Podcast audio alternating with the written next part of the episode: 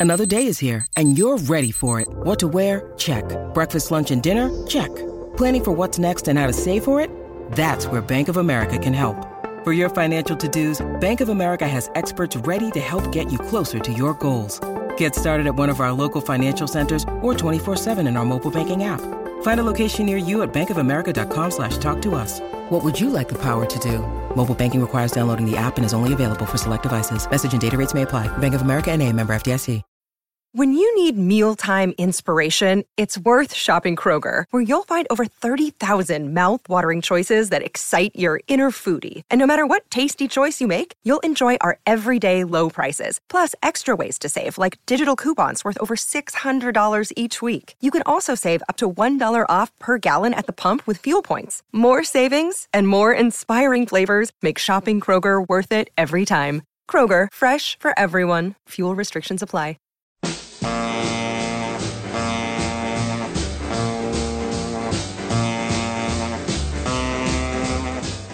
Welcome to Techno Roll, a special Let It Roll maxi series on the history of DJs, disco, and electronic dance music, hosted by Nate Wilcox and Ryan Harkness. Follow the Let It Roll podcast on Twitter at Let It Rollcast and check out our website at letitrollpodcast.com. Let It Roll is a Pantheon podcast, and you can listen to more great podcasts at www.pantheonpodcasts.com.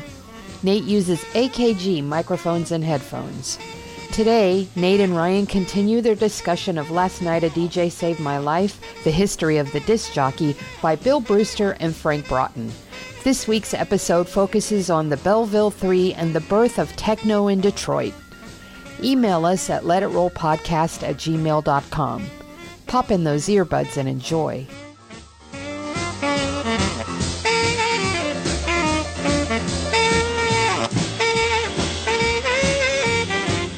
It's time to let it roll, or should I say, techno roll. I'm your host, Nate Wilcox, and I'm joined once again by my buddy Ryan Harkness. We're continuing our discussion of Last Night a DJ Saved My Life, The History of the Disc Jockey by Bill Brewster and Frank Broughton. And today we're talking techno. Welcome to Detroit, Ryan. Ah, I'm excited to be here. It's been a long, winding road. indeed, indeed, but we are here now. And this, like, house is where the modern scene begins and techno is where the modern scene really takes off into something new. They describe techno in some pretty big terms. Like here's a quote from the book Techno is an ambitious son of a bitch. It wants to free itself from the baggage of all the world's previous music and take a few brave steps into the future. And then one, one last quote, and I'll let you respond to this. In a city wiped out by a f- loss of faith and progress, techno tried to construct a new belief in the future and created a new blueprint for dance music, pure, modernist, and synthesized soul. Thoughts? Uh, I mean, the only thing that I can really say is that it feels like house is almost like a, uh, uh, a, the the logical endpoint of disco, like disco turning into house, and then house is this thing. While techno is is kind of this launching pad for all this new kind of, of, of electronic music that's really separate from from everything that kind of came before. Obviously, you have influence, but uh, it's it's really off into the brave new world of of, of dance music, and and and and it really gets rid of a lot of the the past influence, or maybe what we say is, is kind of uh, disco's uh, dance floor ethos that has been holding strong even through the death of disco. So I, I think it's just kind of uh, at, at this point, house and disco, it was it was kind of getting to a point where something really exciting had to happen, and techno was the beginning of that. I think that's a fair enough assessment, and and they go in quite a bit to the backgrounds of our protagonists in this story, which are essentially three guys, the Belleville Three: Juan Atkins, Derrick May and Kevin Saunderson. Although you always got to mention Eddie Fowlkes, who's kind of the Belleville fourth, who was uh, involved early on and uh, was pushed out for whatever reason. And and it went on for decades. Where if those three guys were on a comp, Eddie would not be on a comp. If those guys got to do a European tour, Eddie would not be invited. So, got to give a shout out to Flash Eddie there. Yeah, um, he's he pops up a couple of times in some documentaries, and you never get the real skinny on, on, on the on the beef between them. But it always seemed like Eddie uh, is is a bit more willing to tell the story with warts and all. Uh, there's there's some interesting uh, tales that that have a little bit more of a criminal element than maybe the other Belleville Three will allow anything uh, allow you know their their legacy to be tarnished with. And is it because Eddie's a little bit too street? I don't know, but kind of what it seems like. To be the most street of them, and that's another thing that they get into the sociological background here. And an interesting thing about techno, like house is coming from the inner city. It's clubs in the city, and it's DJs and clubs in the inner city and then kids in the suburb, not even in the suburbs, just on the south side of Chicago, getting their hands on cheap equipment, making records to feed those DJs. These kids, now the Belleville Three are all black, African American, but they're in Belleville, which is an affluent suburb of Detroit. And Detroit was hollowed out after the oil shocks of the early 70s and the and the riots of the 60s. And really, frankly, the whole New Deal housing policies were pushing people to the suburbs from the end of World War II on. It's just that it became obvious that it had literally gutted one of America's great cities in the 70s. And so by the 80s, it's this urban wasteland. I mean, just literally falling apart. Houses are being burned down every night. It's it's very much like the Bronx in the early '70s, but it's the whole city. There's no Manhattan next door. There's just you know suburbs like Belleville and Grosse Pointe and places like this. And all three of these kids are pretty affluent, and they all moved to Belleville. And at least two of them, Derrick May and Kevin Saunderson, have some pretty charged racial awakenings when they move there. You know, Kevin Saunderson has racist white neighbors strewing trash across his yard, that kind of stuff. And Derrick May, and you know, gets called the N word for the first time in his life, and says he didn't even know what it meant, like this first time he'd heard it, and, and which is kind of staggering for any American to have not heard, you know, our national word. But Derrick May then has this sort of reverse racism racism experience where he sees a kid that he hung out with in summer camp, sits down with him, and it's a white kid, thinks nothing of it, and the the small group of black kids in this overwhelmingly white school start yelling at him, "Hey man, why are you sitting with the honkies?" And he realizes that, you know, he's never experienced voluntary segregation before, but he realizes he's going to have to participate in it, and he de- develops this antipathy to the common run, or not the common run, but he doesn't want to be like those black kids that he sees that are coming from poor neighborhoods that are fussing and fighting and, and you know, acting like clowns in his perception. And so this lays the groundwork for these guys who want to be different, who want to disassociate themselves from the things that they're expected to do and like as black kids. So yeah, it's Thoughts? interesting. He calls it a self-limiting perspective as, as to to the uh, the, the self segregation that he experienced at school, and uh, it's it's interesting to to think about how much influence you know that that simple decision he had to to not fall into stereotypes and to not do what he was supposed to do because it really led around to being more open musically. And uh, you know we see this again and again in all the all the past episodes. Guys like Afrika Bambaataa like the the most successful guys were the ones that were willing to cross those color lines and not stay with within their lane when it came to what kind of music they were willing to listen to or promote or or collaborate with yeah, absolutely, and and um, and I think that that genesis, that sort of philosophical or comfort genesis. I mean, at one point, on the one hand, looking back at it from the perspective of 2020. I sort of like want to chide Derrick May for being this neoliberal who's like, you know, kind of lifting himself up by the bootstraps, separating himself from his community and going forward. But on the other hand, the guy made great music and made this huge impact on the world. So uh, can't diss him too much. But it's it's sort of a different view, I think, the way that was seen when the book was first written in the late 90s and the way people might see it today. But let's talk a little bit about the history of Detroit musically. Detroit's one of the major American music cities, right up there with Memphis and New Orleans, I think, in accomplishment, you know, a close second to the big boys of New York and LA. It's, it's the home of John Lee Hooker. Well, it's not the home, it's the adopted home. You know, the classic Southerner migrating to the big city to play electric blues. It's the home place of Aretha Franklin. And you know, before Aretha was a superstar on Atlantic Records or even a, a wannabe superstar on Columbia Records, she was a gospel star with her father, C.L. Franklin, Franklin in Detroit. It's the home of Motown, where Berry Gordy built the biggest independent record company in the history of America, the biggest African American owned business in the history of America. I mean, you cannot overstate the accomplishments of Berry Gordy and Motown. It's the home of George Clinton, uh, the adopted home of New Jersey's George Clinton and the P Funk Parliament Funkadelic Empire. And that's definitely a, big influence on these guys, whether they want to say it or not. I mean, you know, when Derrick May does acknowledge the influence of Bernie Worrell's synthesizer bass line on Flash Light, Electrifying Mojo, the DJ, radio DJ that was kind of their mentor.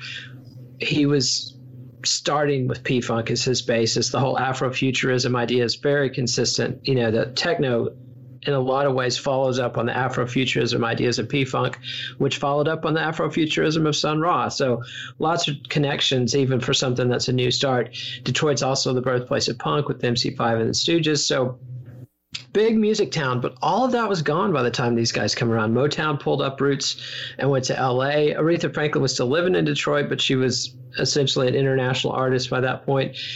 George Clinton had fallen into crack addiction, and P Funk, you know, had long ago relocated and was living on the road endlessly and you know all the punk bands were crushed into the ground by this point so all but they still had the electrifying mojo exactly that's exactly where i was going this is a guy DJ Charles Johnson, who moved up from Arkansas, kept himself anonymous. Never, still to this day, as far as I know, hasn't allowed himself to be photographed. But he he he ran the Midnight Funk Association, and you know ran this crazy radio show. And once again, just like in Chicago, it's this connection to radio, and you know, background of P Funk. That's that's their starting point. But also played a lot of movie soundtracks. Loved British synthesizer pop like Human League and New Order. Played a lot of classical. Uh, he's the key reason Prince was big in Detroit early on and stayed big. And he also introduced him to Kraftwerk, which, you know, we'll talk about Kraftwerk in a minute as possibly the first techno group. But first, let's let's start hearing some music. This is Cybotron from the early 80s. This is Clear. This is Juan Atkins' first group, and it's pre techno. This probably would be best described as electro, comparable to Afrika Bambaataa's Planet Rock. So let's hear Cybotron's Clear.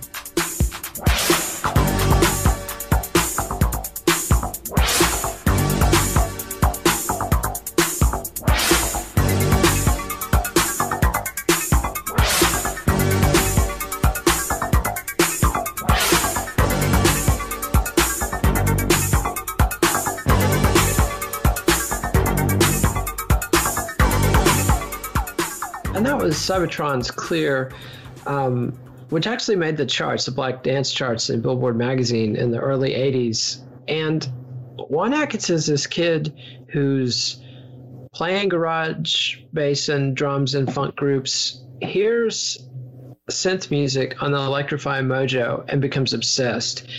Then he meets this crazy Vietnam vet in a community college class or in a college class, and this guy, Rick Davis, who's got what they call an Aladdin's cave worth of equipment, and he forms this group Cybotron, which actually beats Afrika Bambaataa to the punch on putting out an electro record.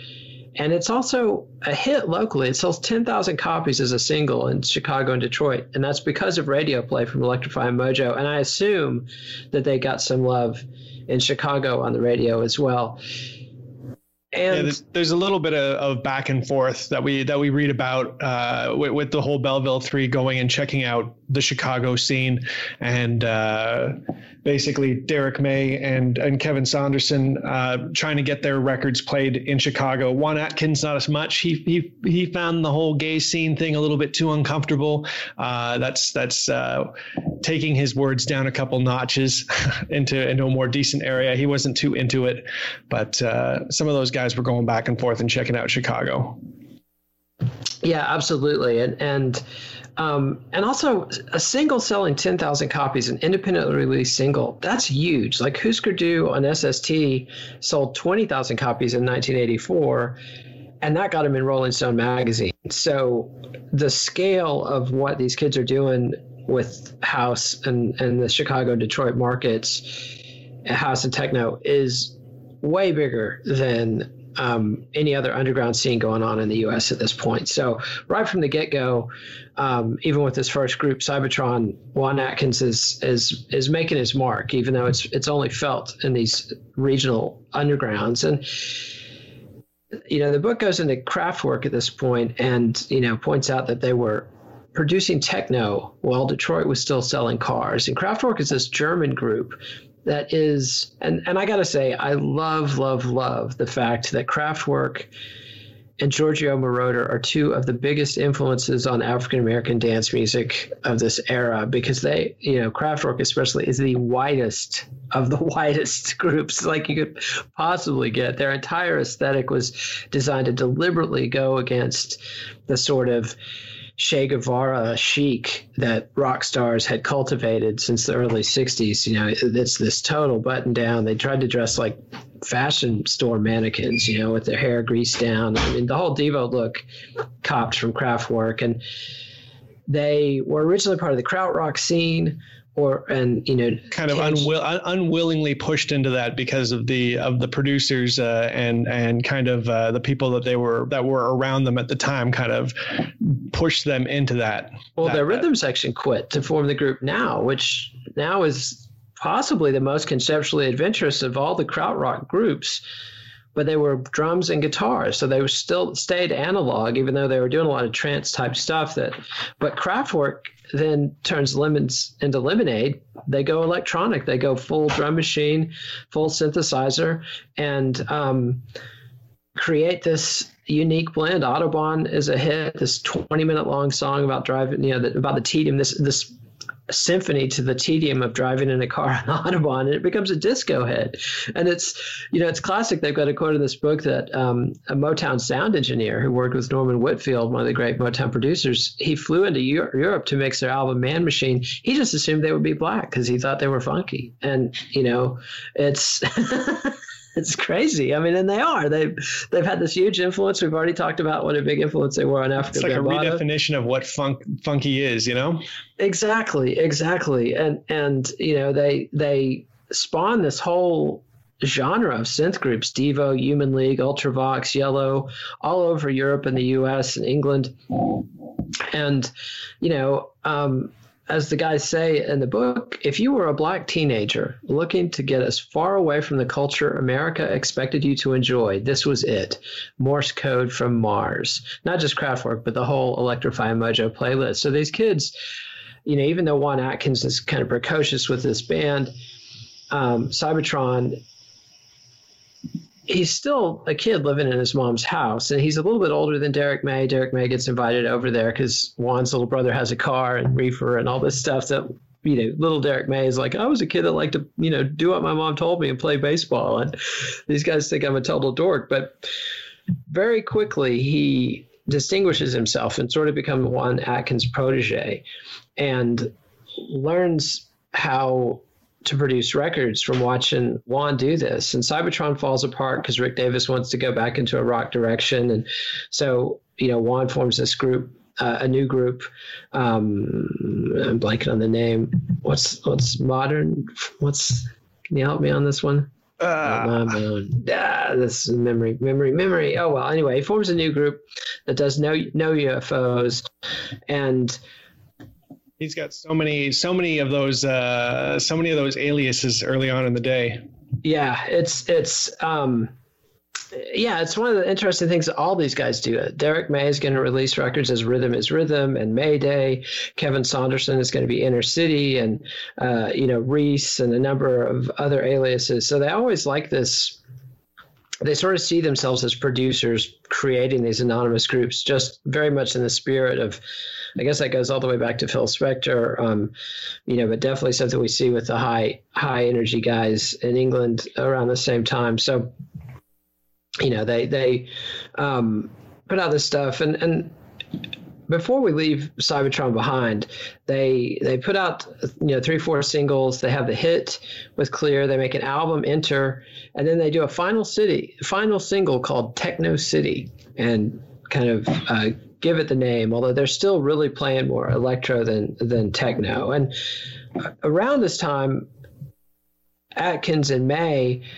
start learning how to DJ together. And and I think this is really important that these guys are not club DJs. There's not an underground club scene in Detroit. And so these guys are very much bedroom producers and are seeing this stuff in a very intellectual way. They're devouring these house tracks they're getting from Chicago. But like you said, Juan Atkins was too homophobic to get into the scene.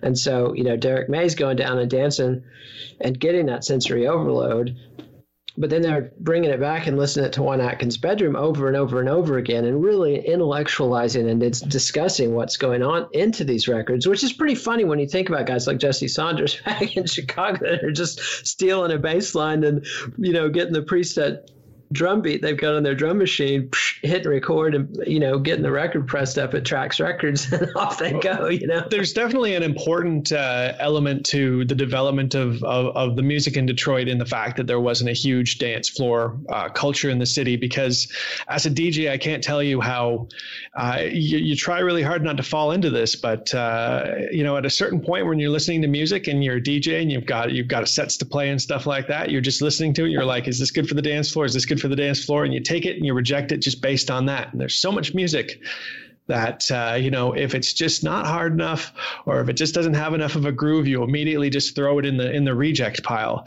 and uh, this is this is something that's going to happen to like anybody who who gets into to DJing or or, or dance floor uh, directed music and if you don't have a dance floor, all of a sudden you're able to open yourself up a little bit more. You know, those, uh, you know, track eight or nine on the Kraftwerk CD are more interesting to you. You can listen to that 60 minute ambient electronic composition and, and really get into it and feel it. And, and to a certain degree, I feel like these guys, uh, a lot of their ideas came from, from the, just from the fact that, you know, you weren't just looking for that funky town uh, drum loop to to take to put it and to play it in front of like a bunch of uh, cracked out ravers. You know, it was it was they they they took the time to percolate uh, percolate and listen to the music and get into something maybe a little bit more. And I hate to say this word because sophisticated. They get a little bit more sophisticated with it because it wasn't just about you know turning something around and hearing it on the dance floor and going nuts to it. Absolutely. And let's hear one of these songs. This is uh, Derrick May's Rhythm is Rhythm. Nude photo which which is sometimes cited as the first techno song the first thing to take all original synthesized elements. No we're not basing this off of a bass line. We're not sampling somebody else's drum loop. This is this is a creation from whole cloth. This is rhythm and rhythm's nude photo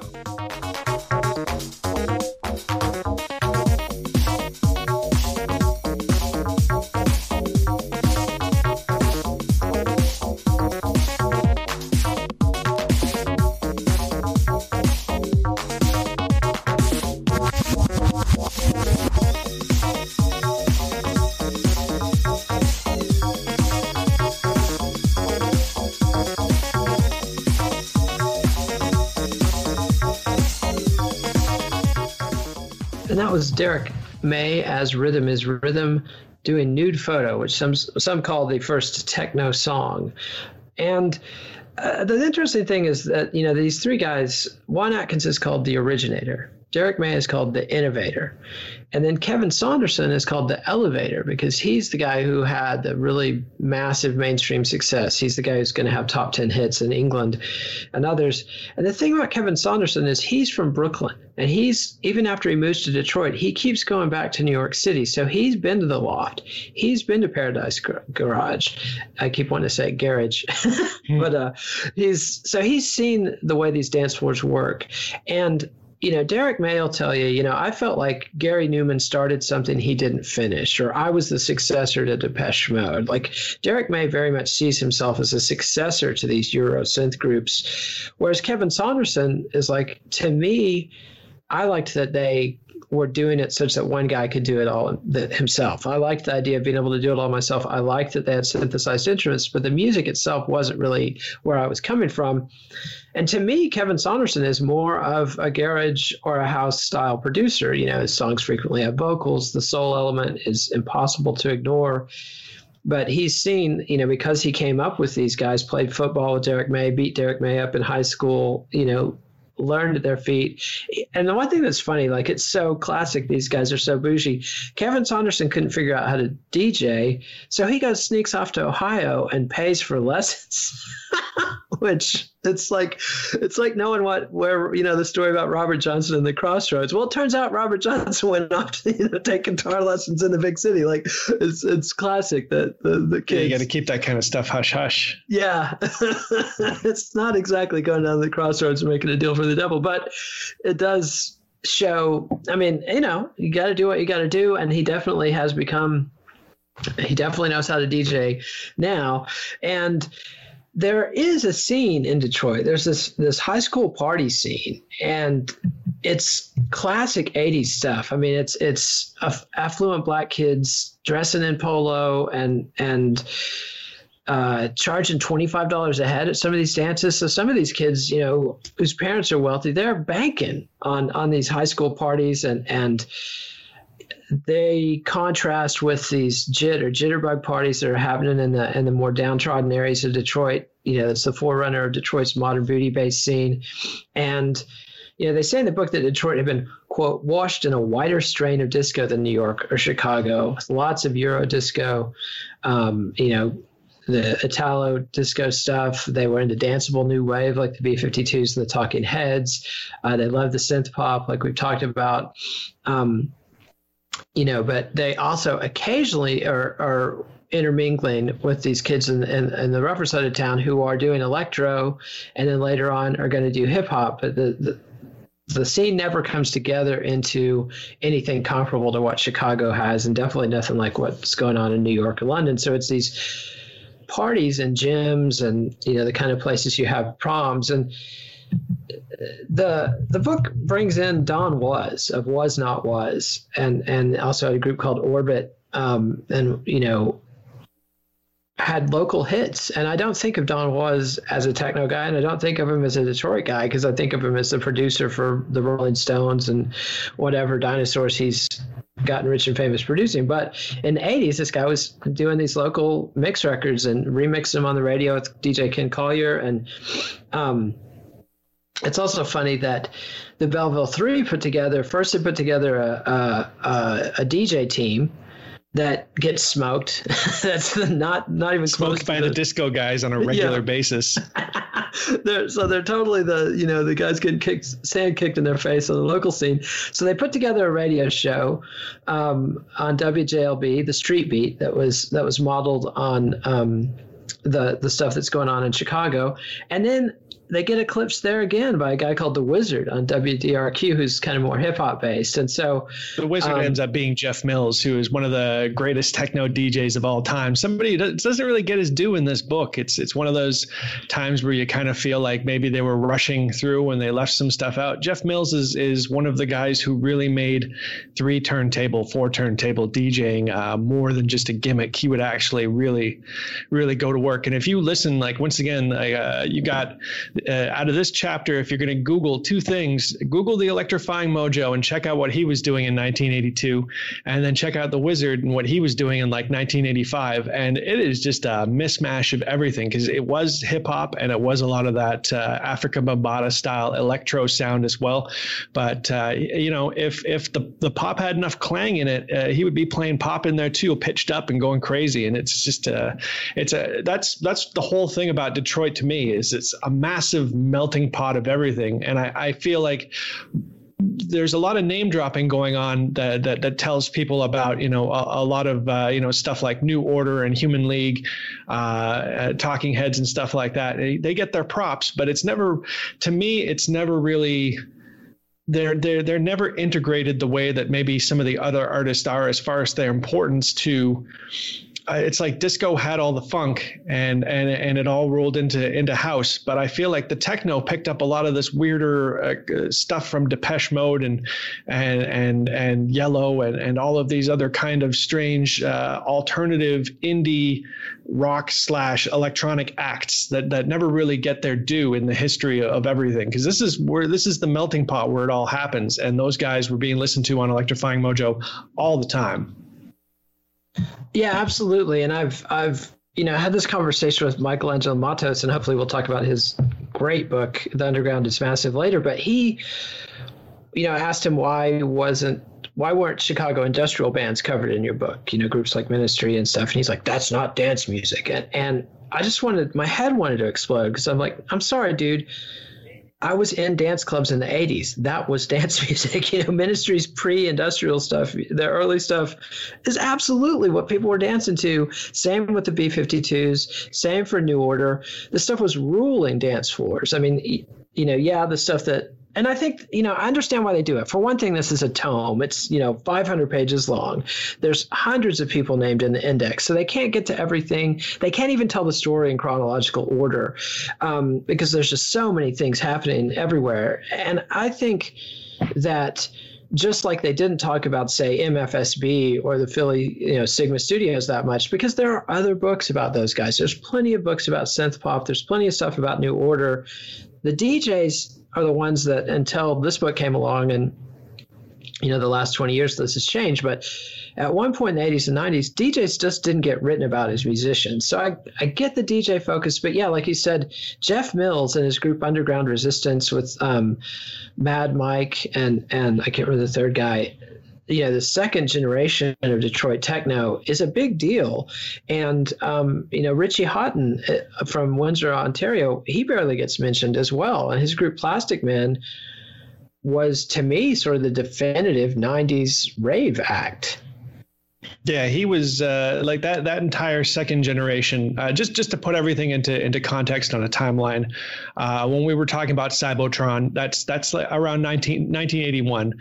Around 1985, everything's starting to pick up, and and and you're having uh, you're having some bigger hits coming out and everything like that. But everything really really goes kind of crazy in 88, and in 88, that's where you have new guys like Richie and and Jeff Mills coming out with Underground Resistance, and the old guys the old guards, the the uh, the Belleville Three, they're so busy playing in Europe that this next generation kind of comes in and keeps Detroit techno alive. And there was there was friction that was going on there, uh, especially when it comes to Richie Hawtin, because him and John Acquaviva were were basically two white kids from Canada that were crossing the border to come into Detroit, and and they had the gall or the or the uh, the ego to put out one of their first records. They put a sticker on it that said "The Future Sound of Detroit." and obviously that pissed off a, a certain number of people, and it's still a, a, big issue to this day. There's there's clips of, of Derrick May.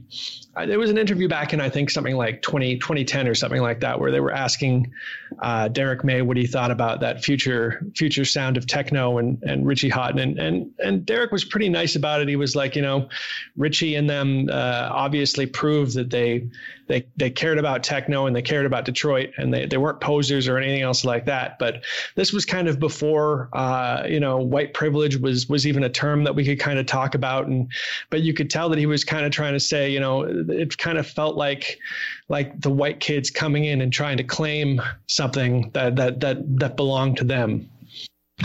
Yeah, and this was the time when Chuck D was you know, on Public Enemy's biggest record, calling Elvis a racist, which I disagree with, but you know, Chuck had his reasons for saying that. And the phenomenon he was describing of Elvis getting rich and famous and overshadowing black artists who's, who influence his music, yeah, that happens over and over again in American history.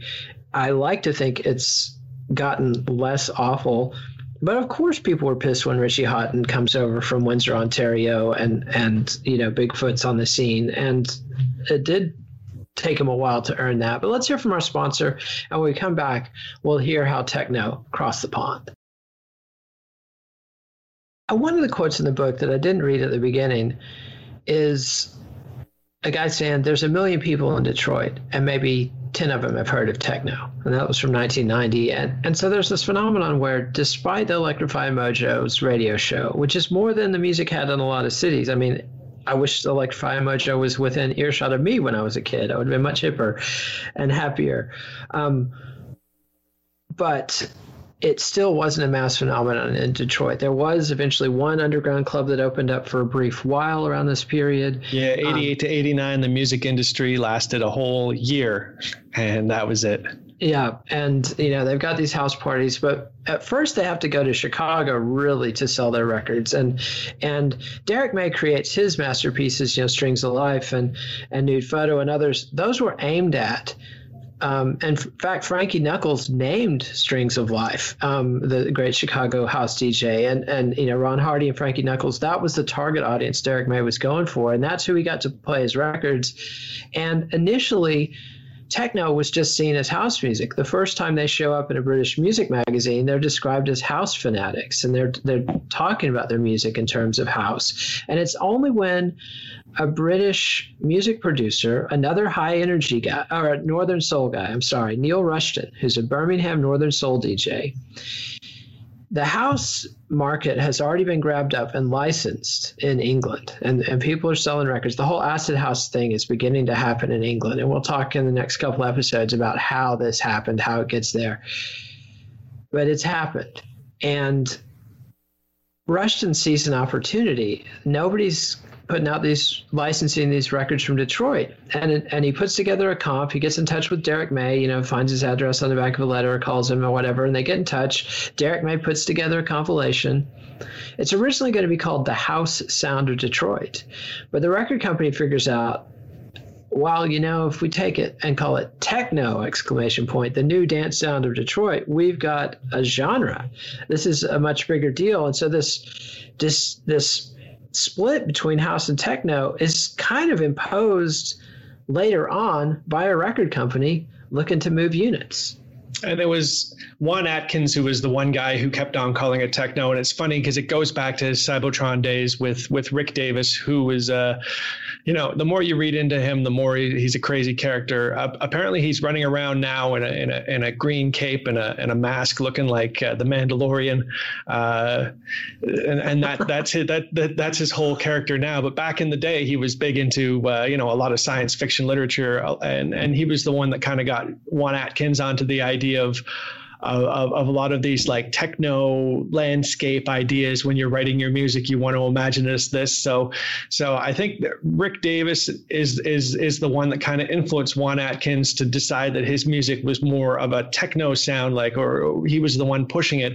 All the other guys derrick may and, and kevin saundersons they both self-identified as house uh, in the press a lot talking about house and, and being part of the house sound, but it was Juan Atkins that would always kind of say, "Ah, this, you know, techno," and he'd throw it out there, and and and he that was that was where the thread came for the label to take it and and, and use the word techno, and and and thank God because I think the only other alternative that we had, Derrick May was saying it should be called. Uh, uh, new soul or something like that. It was just not as good. Techno is techno is so much better. Yeah, techno is definitely better. And you know, when I was coming up and and later discovered that the club I'd gone to in Dallas while I was scouting colleges was one of the first places in Dallas playing house and techno. I didn't know the term house. We just called it techno. And I don't know if that was before or after I think it was that was definitely before the the acid house explosion in Britain. Um, you know, so I was using techno conflated with house willy nilly through this whole era, and I'd never heard the term electro. We called Afrika Bambaataa techno as well. So it, it's funny how these things come out. But the thing about Derrick May and this term is once the British press starts asking him for interviews, they're really blown away by this. I mean, these are the kind of middle class aspiring kids that have ideas that that see themselves as as thinkers and and self-conscious artists and he becomes like the pete Townshend of techno i mean it, it's like you know he's calling his music house or new soul and then you know as soon as he gets an interview request i want to talk to you because you're the king of techno he's dropping the theories about the dystopian detroit and the synthesized future and and creates this whole intellectual edifice. It's really interesting to see this happening. I mean, we've seen it happen a couple other times in music. It's very much analogous to what happened in the 60s when you know serious writers started saying the Beatles had Aeolian clusters in their music, or you know somebody like Jan Wenner would interview Pete Townshend for six hours and publish 500 pages of it in Rolling Stone magazine, and and it they point out that techno is the first point at which dance music in the modern era becomes self-conscious. Yeah, that makes sense, and it's uh, it, it, it is kind of you do have to I feel like Chicago, everything kind of happened naturally, and then they didn't even kind of realize when people from the UK were coming over to interview them. While, while maybe in Detroit, there's a little bit of a uh, of a codified story that was that was formulated, and and uh, and, uh, and and then just sent out there. Just just proof proof being, you got guys like Eddie Fowlkes who who got purged from the purged from the the, the tale of techno, you know, and the the official story is the Belleville Three and their tale, and uh, all the messiness around it is, is something that you really have to dig more to get into. Yeah, absolutely, and and the authors are not shy about their biases. Like they, they, they, they go, this is a quote While it's easy to get carried away by the intellectual baggage, bear in mind that techno's poetic search for the soul of the machine is just a brainy way of saying we wanted to make funky dance music on cheap synthesizers. so they're they're trying to pull this discussion back to the dance floor and and you know keep the the intellectual stuff out of there. And um, let's hear a little bit more. Let's hear Kevin Saunderson. This is the Elevator. This is his group Inner City and their song The Good Life, which reached they they call it a number one in the UK, but everything I'm looking at says it topped out at number four. Either way, it sold six million copies, massive hit. This is Inner City. Six million. Good Life. Yeah, six million.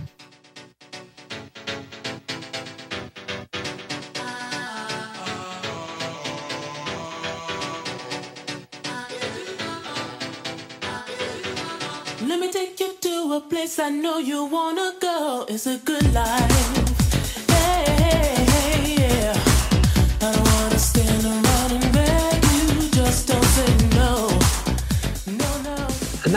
Saunderson's Inner City doing their song "Good Life," which which uh, came close to topping the English charts in, in, the late '80s. And the funny thing is, apparently, the techno new sound, new dance music sound of Detroit compilation didn't do very well. The follow up utterly flopped, even though songs like "String of Life" became anthems during you know what they call the Summer of Love in England um, in the late '80s they weren't selling as many units. It, it, took Kevin Saunderson, and frankly, I mean, do you agree with me that that Saunderson's essentially doing house or garage here? Yeah, yeah, yeah. Big, uh, his his even bigger hit, Big Fun. It's not techno. It's it's almost more pop than house even. So it's funny that Kevin Saunderson is, is the elevator of techno, but he did it by going commercial and then just rising, you know, the rising tide lifts all boats.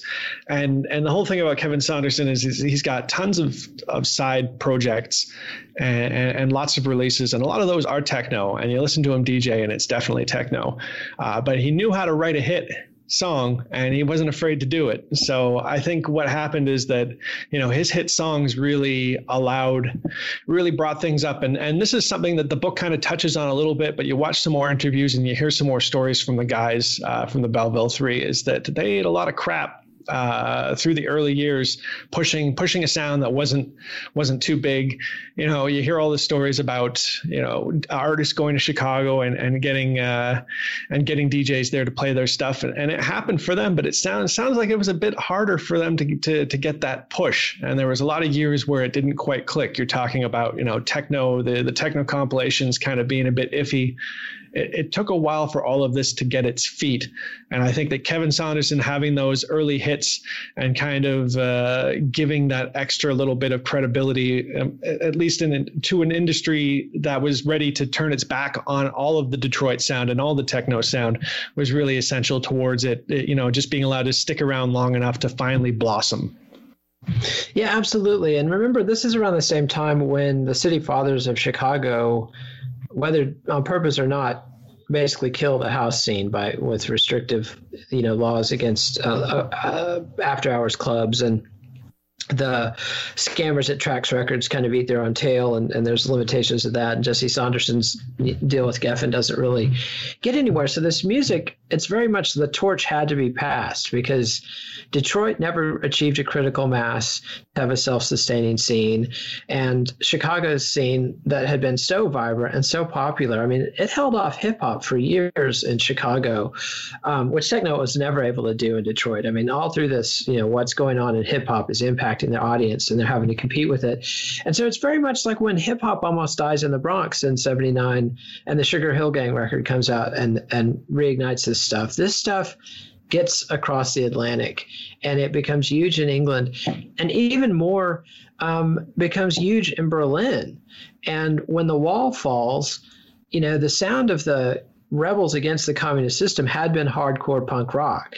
But when the wall falls, you know, nobody wants to jam to the black flag while they're celebrating newfound freedoms. You know, it's just not, it's not, the, it's not the sound. And this stuff really hits a chord in Germany in a way um, that's just beautiful to me. I, I, mean, you know, these these soul rebels kids in Detroit who are total misfits with their own community, doing this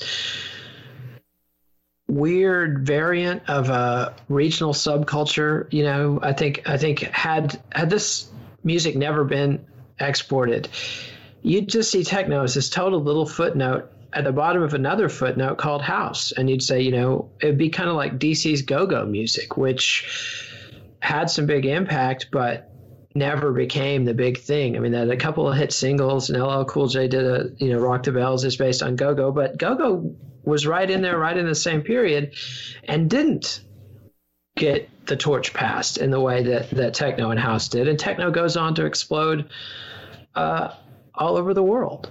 Yeah, it's it's interesting to see what what does and what doesn't catch, and I think maybe I've always kind of wondered about New York, and maybe the reason why so many so it's such a great petri dish for music is because it's such a, a condensed place with so many people that that something can bounce around uh, long enough until it finally kind of starts to get some traction. Well, if you're in a, a, smaller scene with less people, if there's like one clique that doesn't like it and it just kind of withers away on the vine.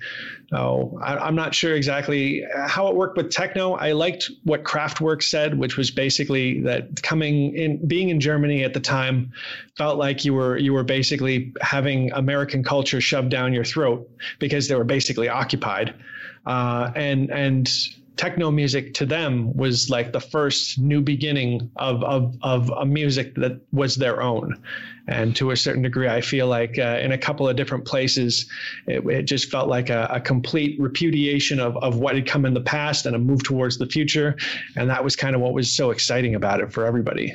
Absolutely. And I want to go back and mention, I had this on my notes, I forgot to mention when we talked about Kraftwerk, but the German classical rebel, the radical classical composer Karlheinz Stockhausen, is absolutely the starting point for all the krautrock groups. And he had an electronic music studio very early on and, and did some of the you know experiments that led people like Kraftwerk to to carry the ball forward. And so I I just I just love all these connections. You know, you've got this this classical avant-garde music that in a lot of senses, you know, you'll watch um, I forget the name of the BBC commentator, Howard Goodluck or something, who does a lot of documentaries on classical music, and he's always just trashing the radical classical music of the 20th century for being unlistenable and avant-garde, and you know, it, it, it really held the music back and blah blah blah.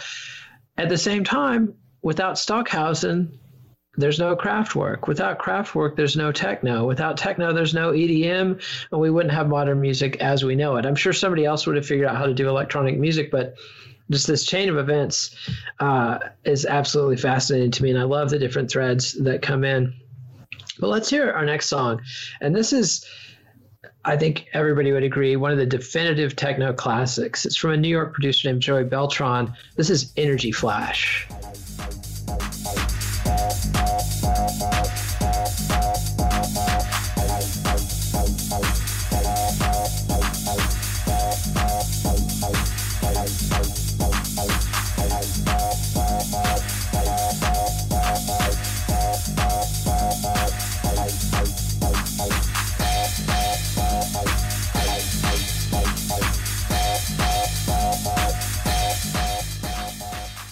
Joey Beltram's Energy Flash. And this is one of the tunes that was just an absolute anthem uh, in Berlin in 1990 after the wall fell. And it's just, I love it that, you know, you got Kraftwerk takes uh, from Germany, exports their music to Detroit. Their successors make this music in Detroit it's imitated in New York, and it was brought back to Germany. Um, just classic. But tell us about Energy Flash and why is that a song that you picked out and, and wanted us to feature? Well, I figured, uh, you know, with with this chapter being so much focused on on on the origins of Detroit techno, um, you notice in some of those earlier tracks that that yeah, the music uh, you can distinguish between the house and the techno. Looking back, certain elements of it stand out, but I feel like at this point, when you've got Energy Flash, you see, okay, this is this is where the tree has grown and the branches have really spread out, and now now no one's going to mistake house for techno uh, if if they're paying any, any, kind of attention. Techno now is its own very specific driving thing. Uh, if it's got a groove, it's very aggressive. It's not funky uh, in the way that house or disco was. And uh, I just thought that uh, that basically to to show where techno really kind of codifies itself into something into that into that driving frenzy of dancing that it is now that energy flash is that point where it's where it's really hit its stride yeah absolutely. I mean when you hear energy flash you know you're hearing something different. It's not disco. It's not second generation disco. It's a new thing, and that new thing is techno.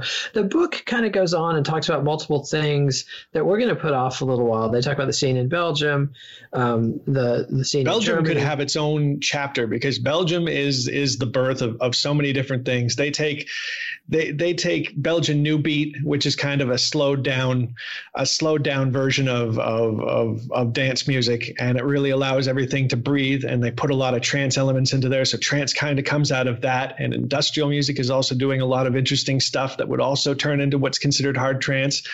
Uh, belgium is the birthplace for a lot of a lot of just everything trance wise so there, that that should have been its own chapter but we can we're gonna we're gonna stick it in with the balearic side of things because balearic is less of a musical style and more of you know what they were playing what they were playing in a certain region and we can we can pump that all together there yeah absolutely and and um and it's gonna looking at the next couple chapters, it's going to take them a while to catch us up to what's been happening in England.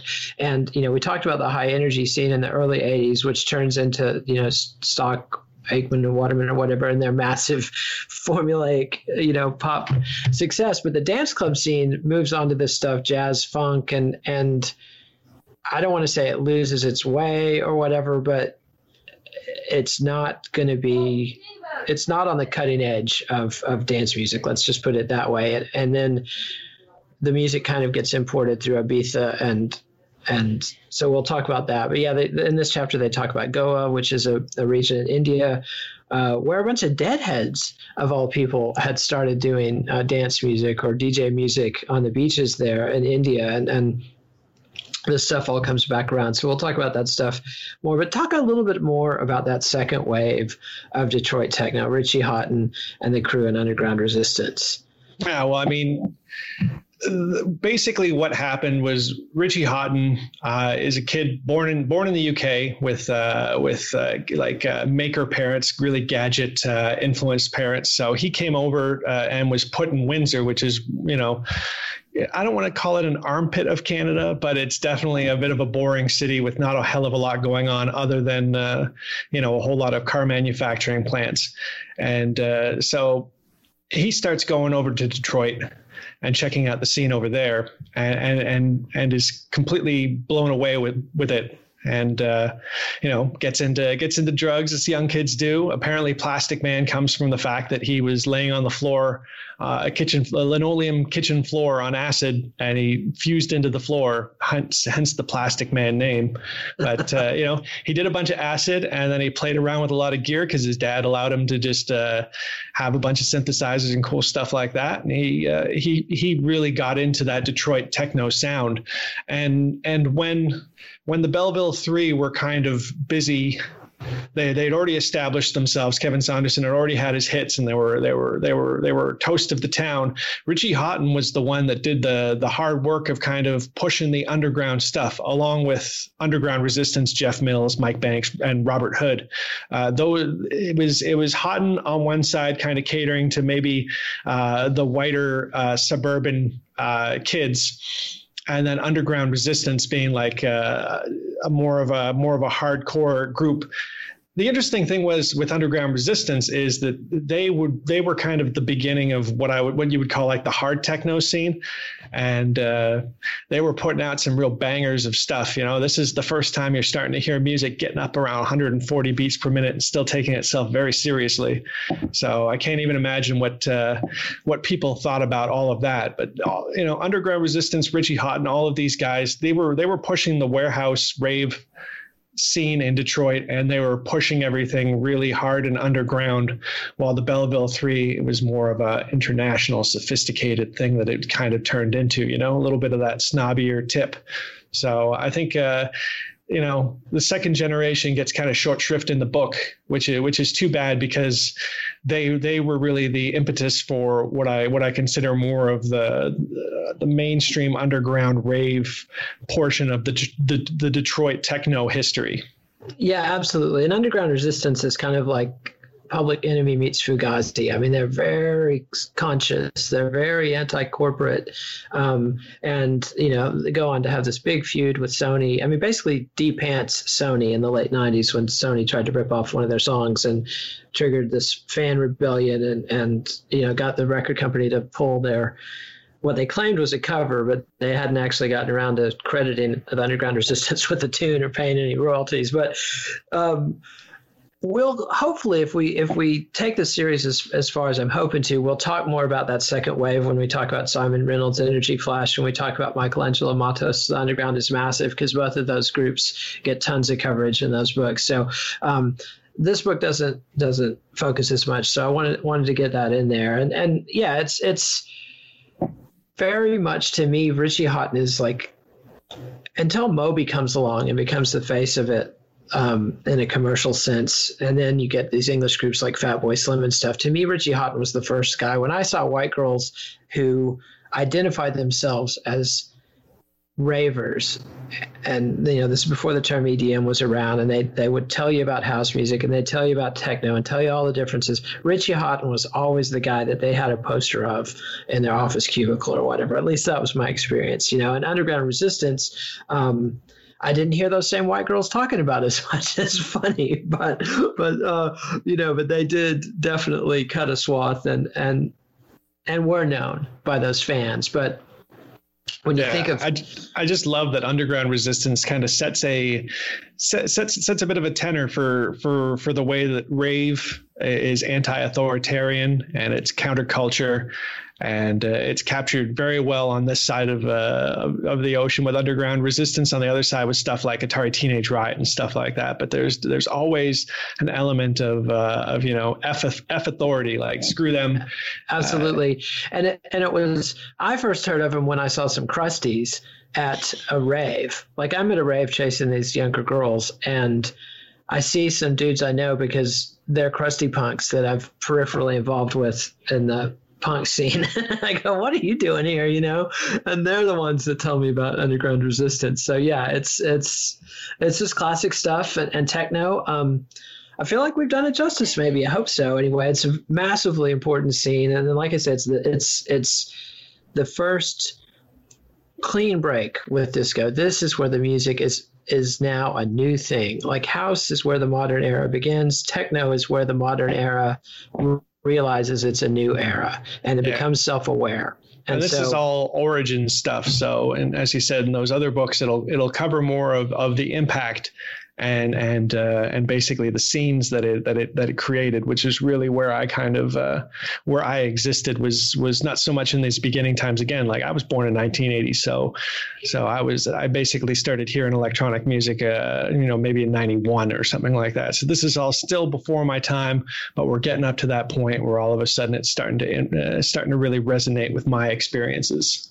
Absolutely. And one last thing I want to get in there is that when you listen to a set, a DJ set by any of the Belleville Three, I think that they are more DJs than producers. That you hear their records, yeah, you know, there's some pretty cool records. But when you hear them doing a set, when you hear Kevin Saunderson or Derrick May or Juan Atkins or Eddie Flash, Fowlkes mixing this stuff, that's how it needs to be heard. It needs to be heard in these multi hour long sets. And it's just the, the records are just the rough material for the DJ to create the art. That's um, consistent with the theme of the book. So, Ryan, as always, it's been a hoot. And next week we'll be back to talk about the difficult to pronounce Balearic. Did I get that right? Balearic or Balearic? Balearic. Balearic. I got it totally wrong. However much you want to throw that second part, but just Balearic is fine. No one will. No one will crucify you for calling it Balearic. I, I, I plan to remain uncrucified as long as I can. So we'll be back next time talking about Balearic, and this is continuing our discussion of last night. A DJ saved my life: the history of the disc jockey by Bill Brewster and Frank Broughton. And for Ryan Harkness, I'm Nate Wilcox. Thanks for listening. Follow the Let It Roll podcast on Twitter at Let It Rollcast and check out our website at letitrollpodcast.com. Nate and Ryan will be back next week to continue their discussion of Last Night a DJ Saved My Life, the history of the disc jockey by Bill Brewster and Frank Broughton. They'll be heading to Ibiza to talk about Balearic music. Let It Roll is a Pantheon podcast, and you can listen to more great podcasts at www.pantheonpodcasts.com gmail.com.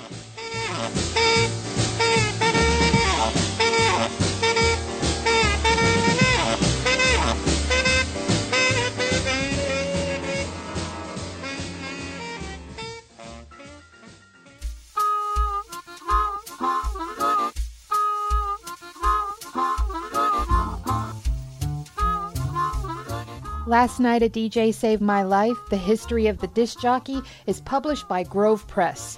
Please support our show by ordering via the Amazon referral link on our website, letitrollpodcast.com.